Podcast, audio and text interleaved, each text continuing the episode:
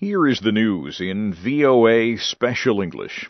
I'm Christopher Cruz reporting from the VOA World News Headquarters in Washington. A series of organized bombings in the northern Nigerian city of Kano have left more than 100 people dead. Many of the victims were police officers or soldiers. One hospital reported that at least 131 people were killed in the bombings. Other reports from the mostly Muslim city say the number of dead may increase. The attacks on Friday targeted police stations and government buildings. The extremist group Boko Haram has claimed responsibility for the attacks. A 24 hour curfew is in place in Kano, Nigeria's second largest city. Syrian activists say former army members have seized the city of Douma near Damascus. They say heavy fighting continued into the night. The British based Syrian Observatory for Human Rights said the rebels were fighting government troops on the edges of towns around Douma. Unrest in the area has continued during a 10 month government campaign on anti government protests. Demonstrators in Benghazi, Libya used small bombs Saturday to force their way into the local headquarters of Libya's ruling National Transitional Council. The protesters say political changes are not being made fast enough. They also demanded more information about government actions. Among the demonstrators were former rebels who were wounded in the fighting against forces loyal to the former leader, Muammar Gaddafi. Benghazi is the city where the uprising against Gaddafi began. Yemen's parliament has approved a law giving President Ali Abdullah Saleh protection from legal action against him.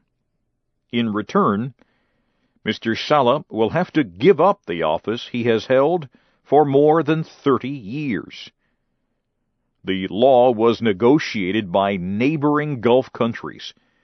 It gives Mr. Saleh complete immunity from any legal charges against him for crimes he may have committed during his 33 year rule. In Egypt, the Muslim Brotherhood has won a clear victory in the country's parliamentary elections. The party took 47% of the seats. Egypt's Election Commission announced the final results on Saturday.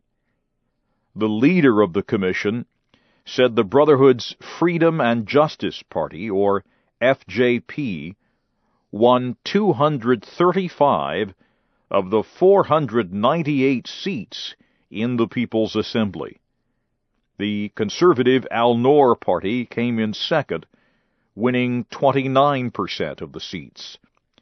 The non-religious Wafd party came in third, with the Egyptian Bloc Coalition in fourth. You are listening to the news in VOA Special English from Washington. United Nations officials said gunmen killed one international peacekeeper and injured three others in the Darfur area of Sudan on Saturday. The gunmen attacked a joint group of United Nations and African Union troops in South Darfur. Chinese officials are starting to publish new information about air quality in Beijing but already there are questions about the truthfulness of the information. The Beijing Municipal Environmental Monitoring Center took the action after repeated calls from the public for better information about air quality in Beijing. The new reader, readings will measure particles as small as two and a half micrometers.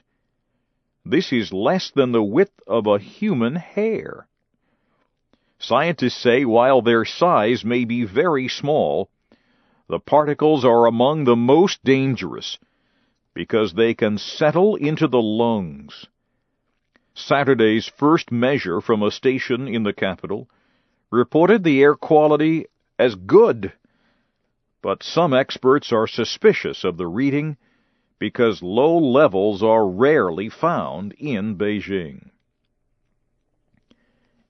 An estimated 100,000 people gathered in the Hungarian capital Saturday to show their support for Prime Minister Viktor Orban.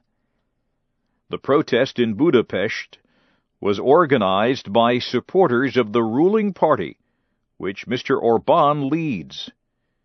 Many of the supporters carried Hungarian flags. They sang songs praising their country and spoke in support of the Prime Minister. The European Union has criticized Hungary's new laws governing the actions of the central bank and the legal system. The EU says the laws threaten the independence of the bank and judges. The European Commission has given Hungary a month to change the laws.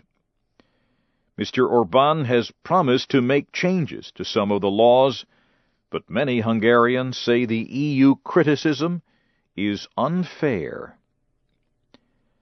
Hundreds of Romanians gathered during heavy snow Saturday in the capital Bucharest to protest required spending cuts and a disputed health reform bill. The spending cuts are required as part of a loan of billions of dollars from the World Bank, the European Union, and the International Monetary Fund.